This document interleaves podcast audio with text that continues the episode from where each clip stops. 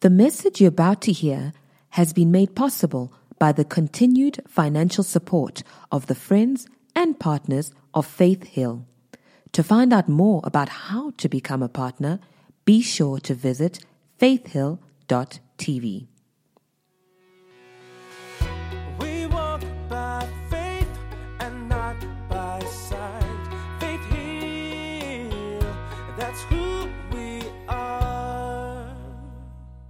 well, good morning, church. How's everyone doing this morning? Is this the 8:30 service? Good morning, church. amen and amen and amen. Well, Pastor Tafara is in the UK. Um, he was attending the Andrew Wommack um, Ministers Conference with other ministers and other pastors, and he will be back on Tuesday. And so he sends his love and his greetings, and, and he really misses you a lot. Amen. And I miss him more. Amen. Amen. Well, this morning we're going to be starting a brand new series. And this series is called Living the Worry Free Life. Note, I didn't say problem free. Because for as long as you're in this world, you're going to have problems. You know, Jesus in John 16, verse 32, he says, In this world, we shall have tribulations. Church, in this world, we will have trials. In this world, we're going to have temptations, frustrations. But I love what Jesus says right at the end of the same verse. He says, Be of good cheer, because I have overcome the world. Another translation says, Be of good cheer, because I've deprived the world of power to harm you. Amen. And so, despite the trials, the tribulations, the temptations, the problems that the enemy will throw our way, we can be of good cheer. Amen. And we can live a life that is free of worry. Amen. Well, while I was um, preparing for the sermon, I looked up some very interesting stats on Dr. Google about stress, worry, and anxiety. And I just want to share with you some of the stats that I came across. The first one is a statistic by the World Health Organization. And this statistic cites that stress or worry is the health epidemic of the 21st century. The statistic or this um, research further on goes and says that 75% of all doctor's visits are related to stress, worry, and anxiety. And so, what, what this means is that the people, or the 75% of the people that ended up in the doctor's consultation room, actually had nothing wrong with them. They simply worried themselves into the doctor's room. That's quite frightening. Another piece of research that I came across was by a research company called Bloomberg. Bloomberg, a few years ago, ranked South Africa as the second most stressed out country in the world. And South Africa, get this, was behind Nigeria, but ahead of Colombia. I mean, that's quite worrying. Two African countries in the top three of the most stressed out countries in the world? Mm-mm. I also read another piece of research which says in South Africa, remember, we're the second most stressed out country in the world. It says in South Africa, South Africa spends over 15, one five billion rands each month on stress, worry, and anxiety related issues. I mean, people are spending money on pills to sleep. People are spending money on pills for depression, pills for anxiety, pills for their bodies to function properly. You know, at church, I don't know about you, but this is very alarming. This is very alarming. And it uh, clearly demonstrates that our bodies, our bodies were never designed to carry worry. Our bodies were never designed to carry anxiety. And the sad reality is that today, more than ever, we see more and more people in the church living with worry, living with stress, and living with anxiety. So, what is worry? I looked up a dictionary definition of worry and I, and I came across some, some interesting definitions. It says worry is to strangle, worry is to harass, to vex, to torment. Worry causes one to feel troubled or uneasy. And this one's quite interesting. It says worry is to choke. I say it's interesting because worry can literally choke the life out of you. Worry can harass you. Worry can torment you. Worry can strangle you and completely paralyze you from moving forward and completely paralyze you from living your best life. And so this morning, I just want to go to the Bible. I want to, I want to, I'm going to just share with you some scripture. And, and as I was preparing, God told me I must do a Bible study this morning. so you're going to have to forgive me. We're going to go line upon line, precept upon precept. And we're going to look specifically at what three men in the Bible have to say about worry. We're also going to look and see what these three men have to say about how you can overcome the torment of worry. So that's quite exciting. And so my prayer this morning is that you, all of you here, you will take these principles that I'm about to teach you. You'll take these principles that you're going to learn this morning and you'll begin to apply them in your own lives. Amen. And as you do, you can expect to live this worry free life, which is available for all of us as children of God. Amen. Well, let's go quickly. The first person we're going to look at is, is we're going to start off and look, looking at what Jesus had to say about worry. We're going to look at what the great master himself had to say about worry. In Matthew 6, um, verses 30, uh, 25. Okay, we're going to start 25 to 33. We've got so much to cover. Um, I can't really give you the context before, but we're going to jump straight into Matthew 6, verse 25. We can have it in the New King James Version. This is Jesus speaking, okay? So I think we better listen up, okay? This isn't Pastor T, this isn't me. This is Jesus speaking, okay? So verse 21, he said, 25, he says, Therefore I say to you, do not worry. I mean, Jesus just jumps into it, right? He says, Do not worry. Do not worry about your life, what you will eat, or what you will drink, nor about your body, what you will put on. He says, Is life not more than food, and the body not more than clothing? I want you to notice one thing here. Jesus gets straight into it, right? And he says, Do not worry. He doesn't say, I suggest you don't worry, right? Hey? He doesn't say it would be a good idea if you don't worry. No. He issues an imperative. This is a, a command. He says, Do not worry. And I believe the reason why he says do not worry is because Jesus knows how absolutely detrimental, not only to our health, right? The worry is. We just read South Africa alone spends 15 billion rands on a month. I mean, how many churches could he have built? 15 billion rands a month on stress related medication, etc.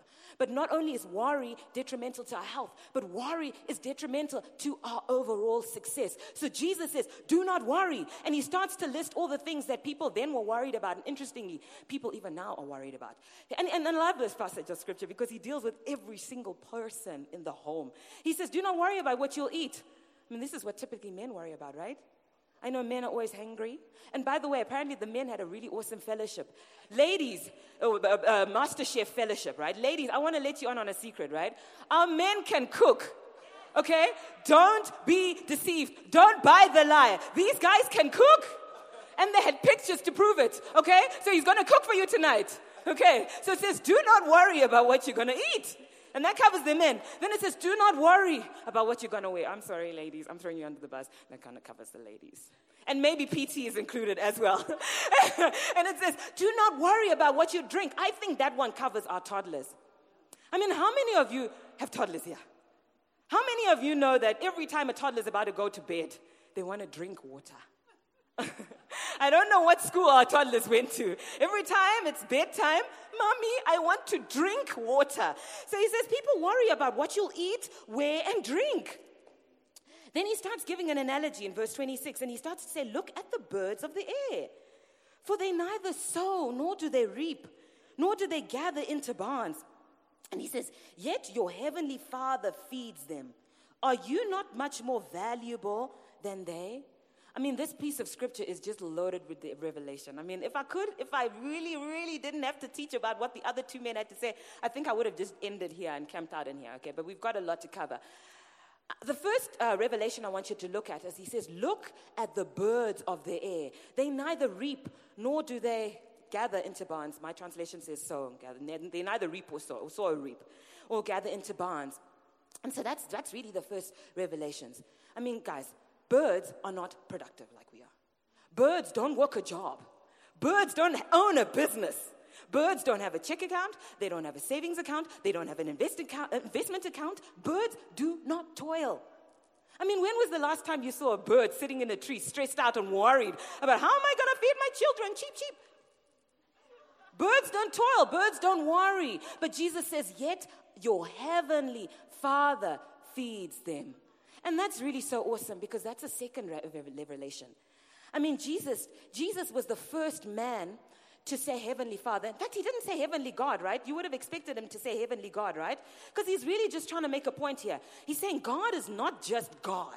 He's not just some deity sitting up in heaven, far disconnected, far removed from the everyday realities of our lives. He's saying God is our heavenly Father. And that was such a radical, radical revelation. Because that word father, it connotes relationship. In fact, that word father in the Greek is the word pater. It means protector, it means provider, it means nourisher. It means the one who gives security. And this one, this one really touches my heart. It actually had me crying yesterday. It means the one who cares. So God is not just a God. God is our Father. And here I've got to say, God is a good Father. And He's not an irresponsible Father. God is not a runaway dad. God is an ever present Father. The Bible says He will never leave us nor will he ever forsake us. God is present and he is our father. You know, you know, I think some of us, um, many people struggle with this revelation because, you know, perhaps you had a father who wasn't perfect. I mean, I certainly had a father who was a good father, but he wasn't perfect. I mean, I remember the times when he'd actually, he'd forget to pick my sister and I up at school. So we'd be sitting in the dark, crying for our daddy because he's forgotten to pick us up from school. M- maybe some of you didn't ever have a perfect father. But I'm here today to tell you that God is a perfect father. God never makes mistakes and he will never make mistakes. God is a perfect father who is perfectly able to take care of each and every single one of us perfectly. Amen. And then Jesus goes on and he says, are, the, are you not much more valuable? Let's go back. Matthew 6, verse 25. He says, Are you not of much more value than the birds? Another translation says, Are you not much more valuable than the birds? You see, church, the birds can't claim God as their father. The birds don't have a covenant relationship with God as their father. And yet, the scripture says God still feeds them. If He can feed the birds, the birds that don't have a covenant relationship with God, surely He can feed us, right? Surely He can feed us because we are more valuable, right? Come on, why don't you turn to your neighbor? I want you to look at your neighbor, okay? Turn to your neighbor and say to your neighbor, I am more valuable than a bird. If God can take care of birds, He can surely take care of me. Amen. I hope you believe that. Okay. Verse 27 Which of you by warring can add one cubit to your stature? So he's saying, Which of you by warring can grow taller? Okay, and then and he's asking really practical questions. It's actually more, probably a rhetorical question. Which of you can by warring can grow taller? None of us, right? Which of you by warring can make progress in your life? None of us, right? Which of us by warring can get any value from it? None of us, right? I've most certainly never met a single person who's worried themselves into a solution. It just, it just doesn't happen. Amen. I like Joyce Meyer. Joyce Meyer, can you put up her picture? Let's see Auntie Joyce.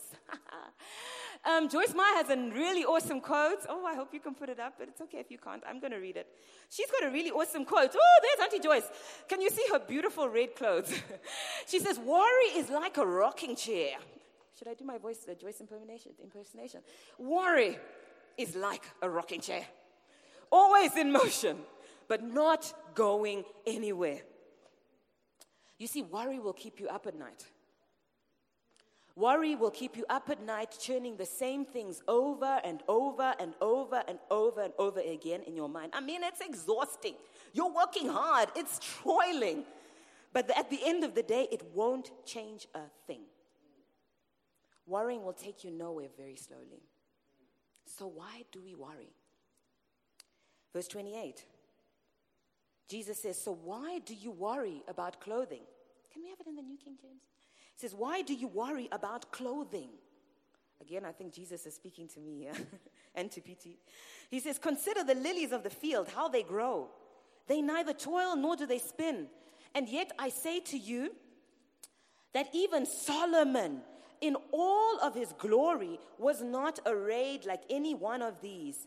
So Jesus is saying, even Solomon, who's considered to be the richest person in the world, even in his label, even in his Gucci, his Versace, his Louis Vuitton, even in all of that, he was not dressed as, he could never be dressed as extravagantly and as beautifully as the flowers. Then verse 30 he goes, Now, if God so clothes the grass of the field, which today is, and tomorrow is thrown into the oven, will he not much more clothe you?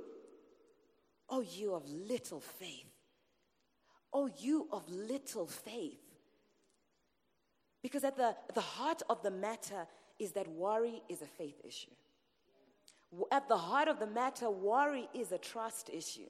And so I believe what God is saying through Matthew 6 is He's saying, Trust me. He's saying, Today, this morning, now, have faith in me.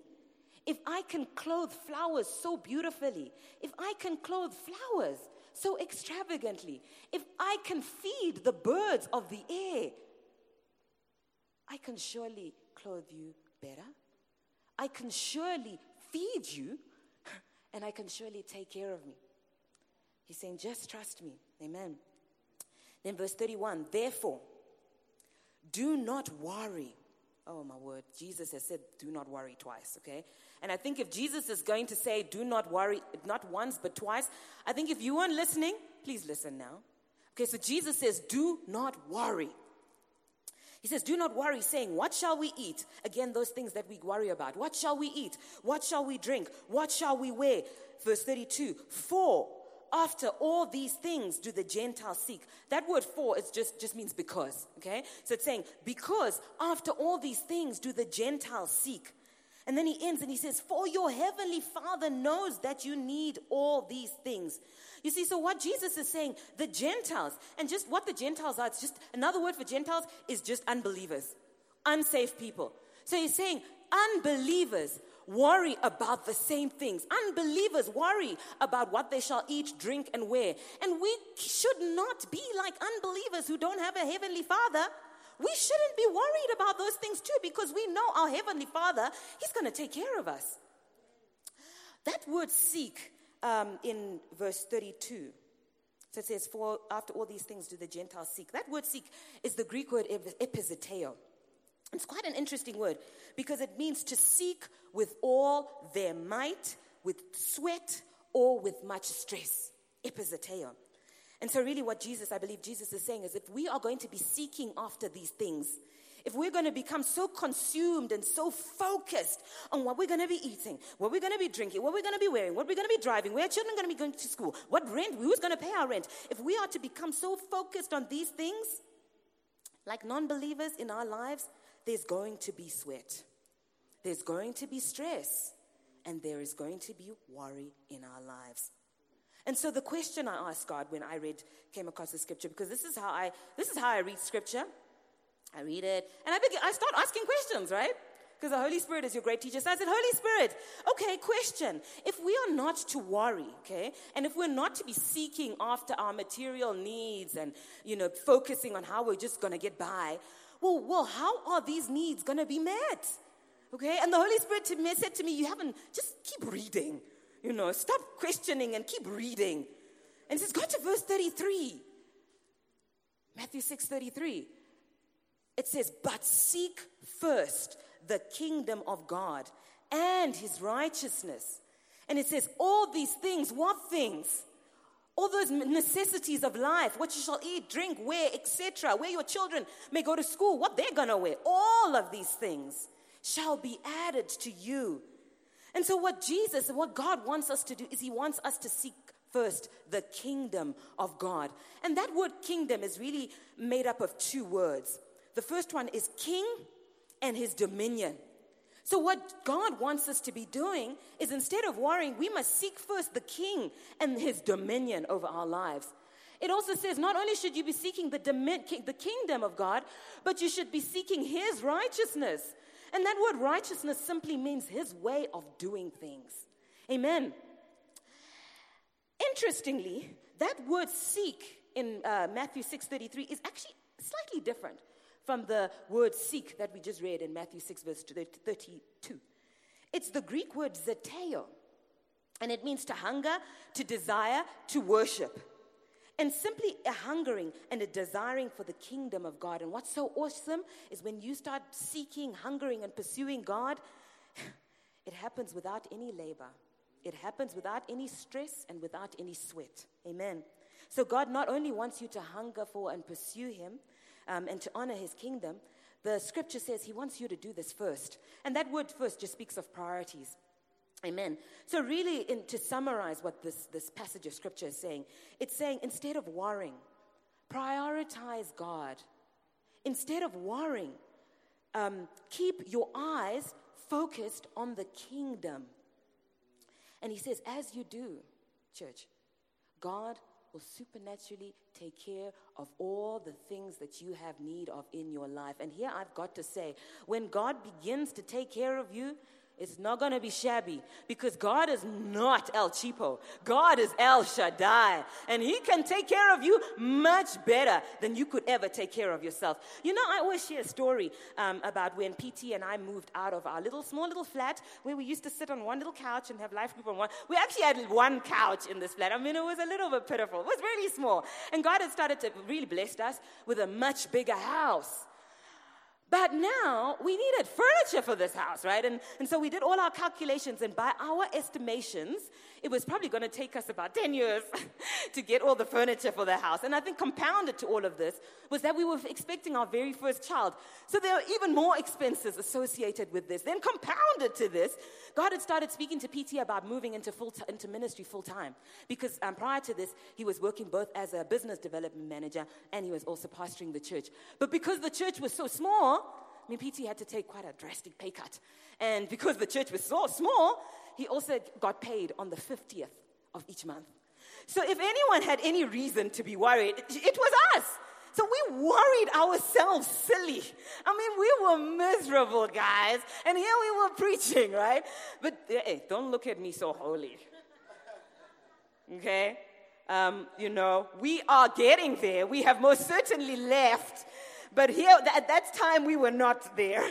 okay, so we were miserable and we knew that we needed to just do something differently. And so, together in, in, in prayer, um, God started to tell us and teach us these principles, and we began to take our focus off of our needs. And we began to put our focus on God. We began to spend more time in His Word, prioritizing His Word in our thoughts and in even our, the very words that we spoke. Amen. We began to really seek God, prioritizing Him in our giving, in our finances, in our marriage, in our lives. And I'd like to say it took two months and things were sorted, but it didn't. Slowly and but surely, we, we, we, we were able to see God's goodness over our lives. I mean, there were many testimonies that really came out of this. But the one that I want to share with you is this. A good friend of ours um, came to our church. She doesn't come to our church. She came to our church. And after service, she ran up to us and she said, God started speaking to her about giving away her furniture. And this woman had just bought new furniture. And this woman, most of you probably know her. She's not shabby. She picks the most, ex- she's got really good taste. And here she was, under the instruction of God, giving us all the furniture we needed. In fact, it was more than enough. It was enough furniture to probably furnish five bedrooms, and we didn't have five bedrooms at that time. But God can take care of you better than you can take care of ourselves. And I don't believe that God did this for us because we are pastors. I believe that God is not a respecter of persons. If He can do this for us, He can most certainly do this for you. So, for those taking down notes, stop worrying. Stop worrying and stop seeking after things, but seek first the kingdom of God. Let's go quickly and see what Peter has to say about the matter. Peter, go with me quickly to 1 Peter 5, and we're going to read verses 6 to, I think, 6 and 7. We don't really have much time. 1 Peter 5, 6 to 7.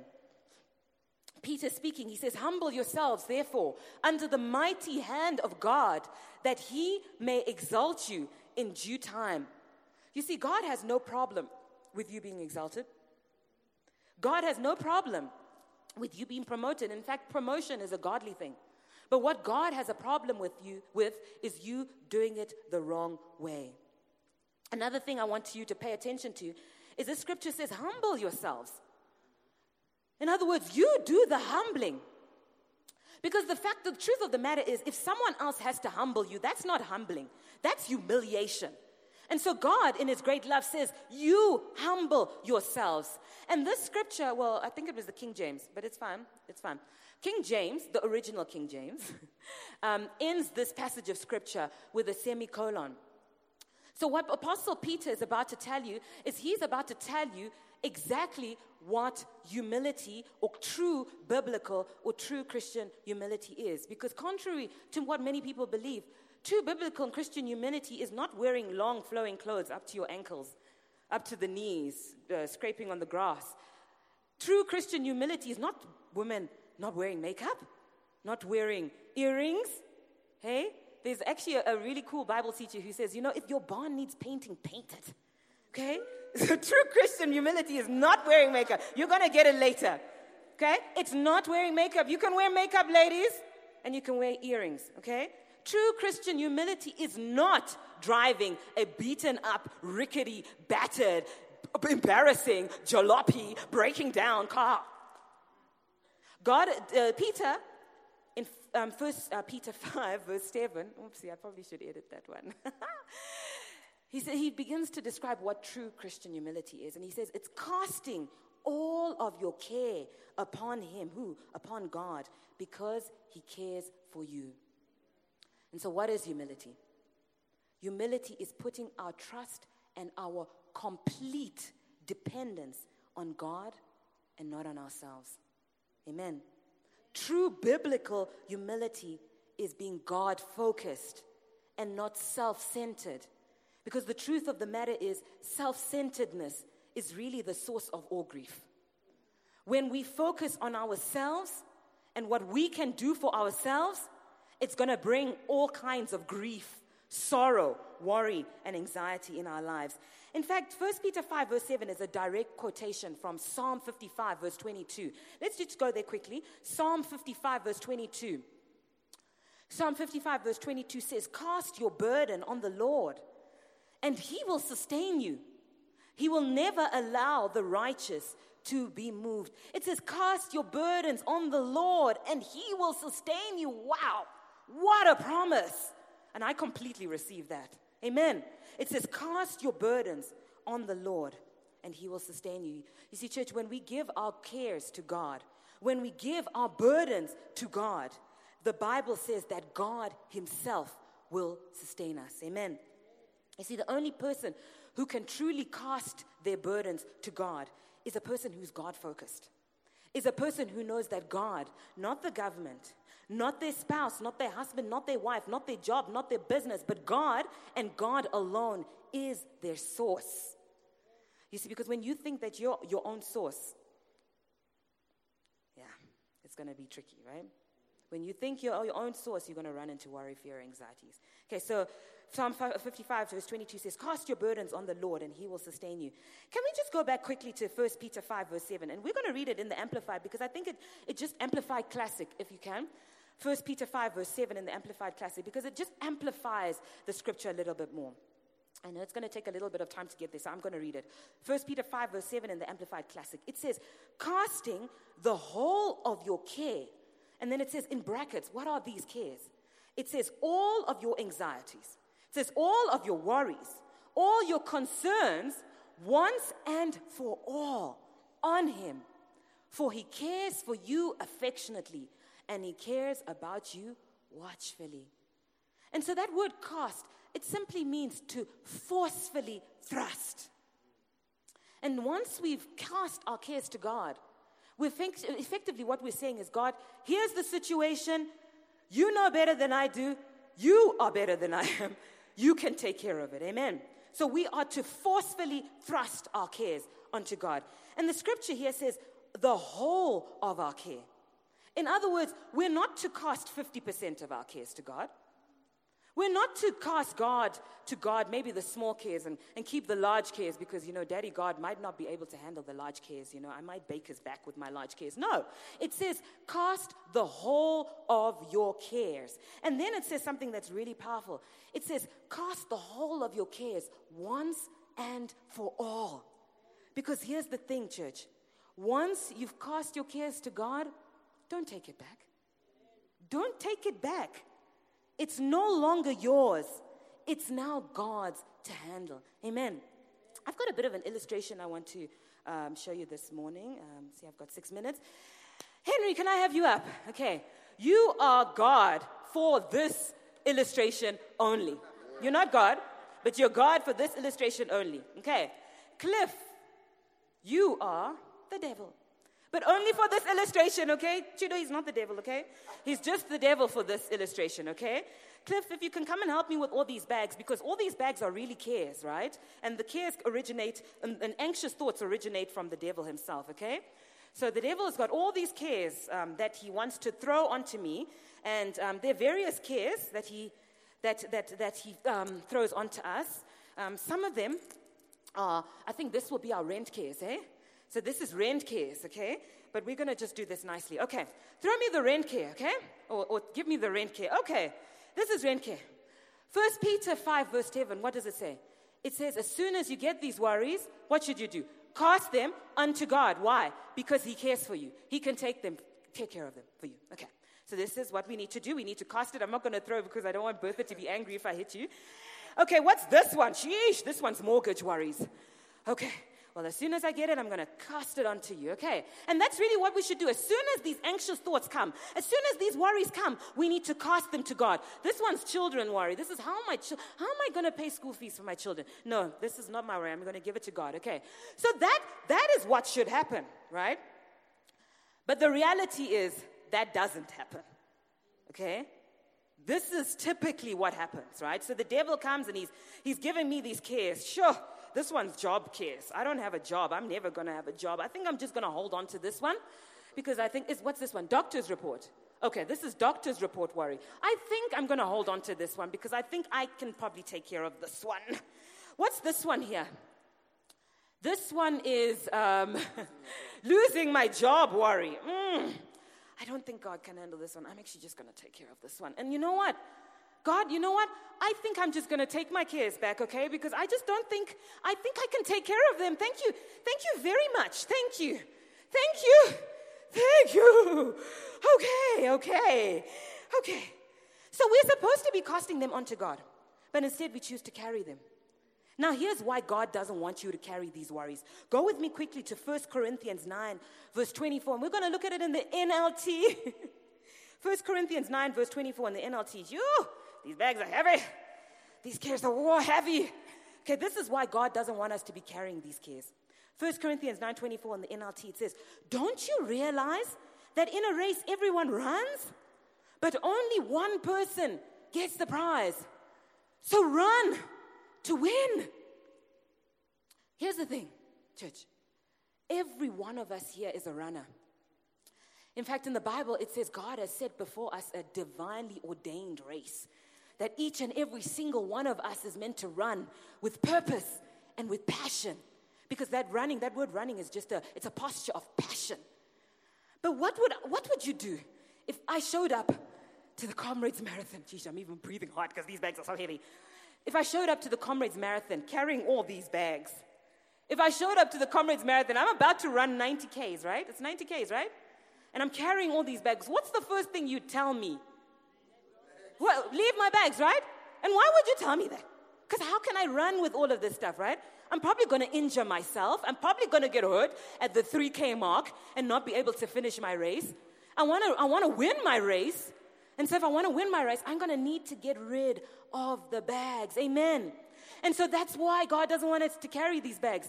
That is why God says that we must lay aside every weight of sin that so easily besets us. And we must run our race, run the divinely ordained race that God has set before us. Amen. So as quickly as we get these worries, we must fling them onto God. I love this one, eh?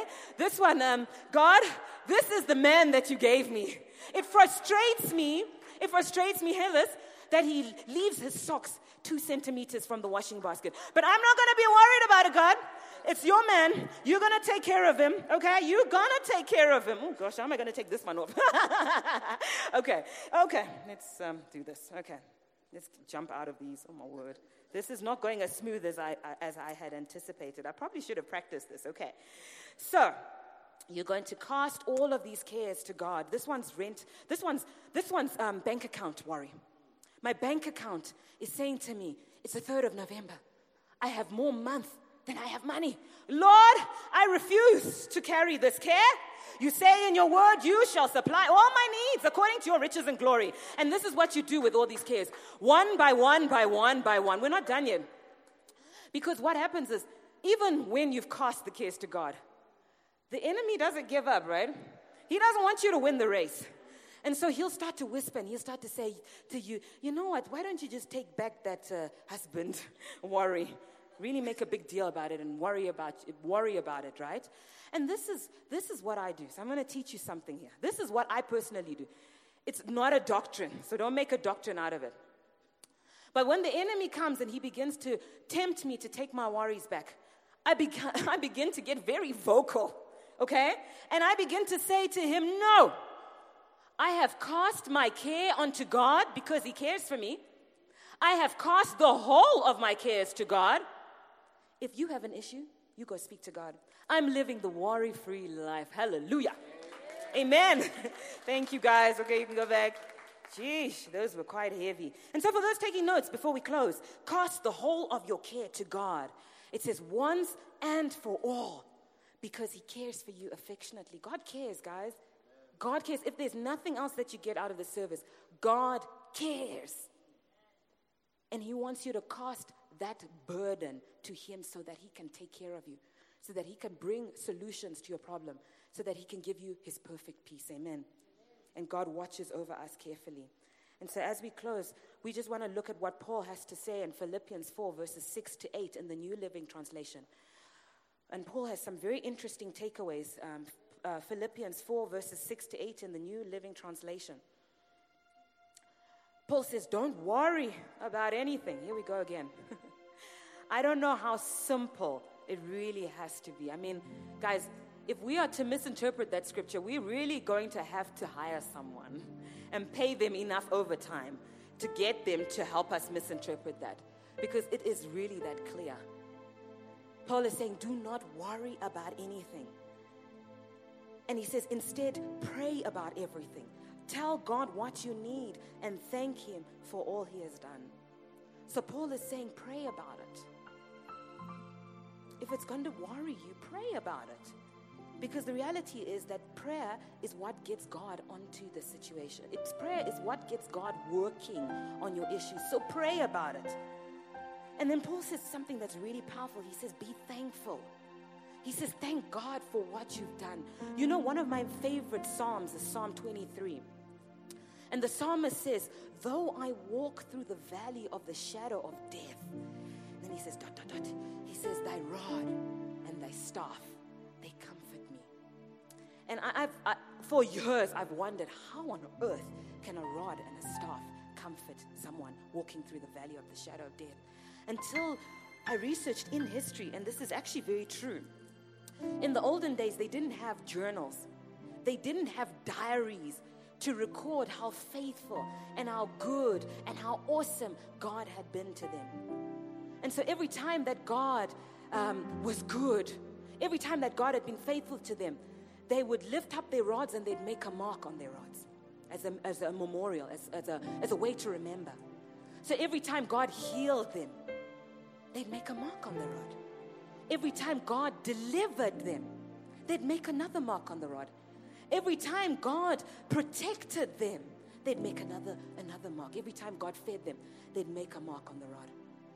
And so as they walked through the valley of darkness, as they walked through challenges, as they walked through evil, as they walked through death.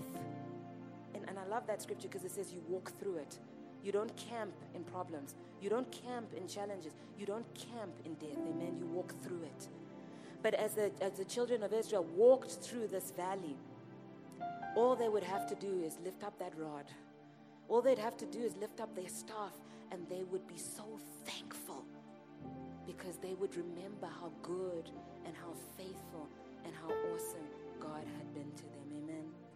And so Apostle Paul says, Be thankful. Thank God for what He's done in your life. Because, church, when you are thankful, it literally thrusts you into a place of peace. When we are thankful, it positions us to receive and to access God's perfect peace, which passes all understanding. And the next verse says, Then you will experience God's peace. Amen. Which exceeds anything we can understand. His peace, which will guard our hearts and minds as you live in Christ Jesus. And then in verse 8 it says, Now, dear brothers and sisters, one final thing. And so as I end this message today, I want to leave you with this one final thing. Instead of worrying, Paul says, fix your thoughts on what is true. That word fix just means focus. So focus all your thoughts on what is true. And I want to tell someone here today that what is true about your health is that by the stripes that wounded Jesus, you are healed. I want to tell someone here this morning what is true about your bills is that God, He will liberally and He'll amply supply and provide. He will fill to the full, like Pastor Henry read, all of your needs according to your riches and glory. You see, facts, facts may say something different, but there are two differences between facts and truth, right? Facts are subject to change, but the truth, which is only found in the Word of God, is eternal.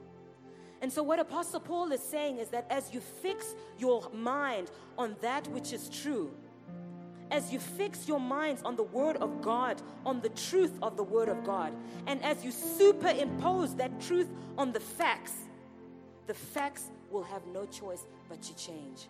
Amen. And so, as we close, Apostle says, and fix your thoughts on those things that are honorable and right and pure and lovely and admirable.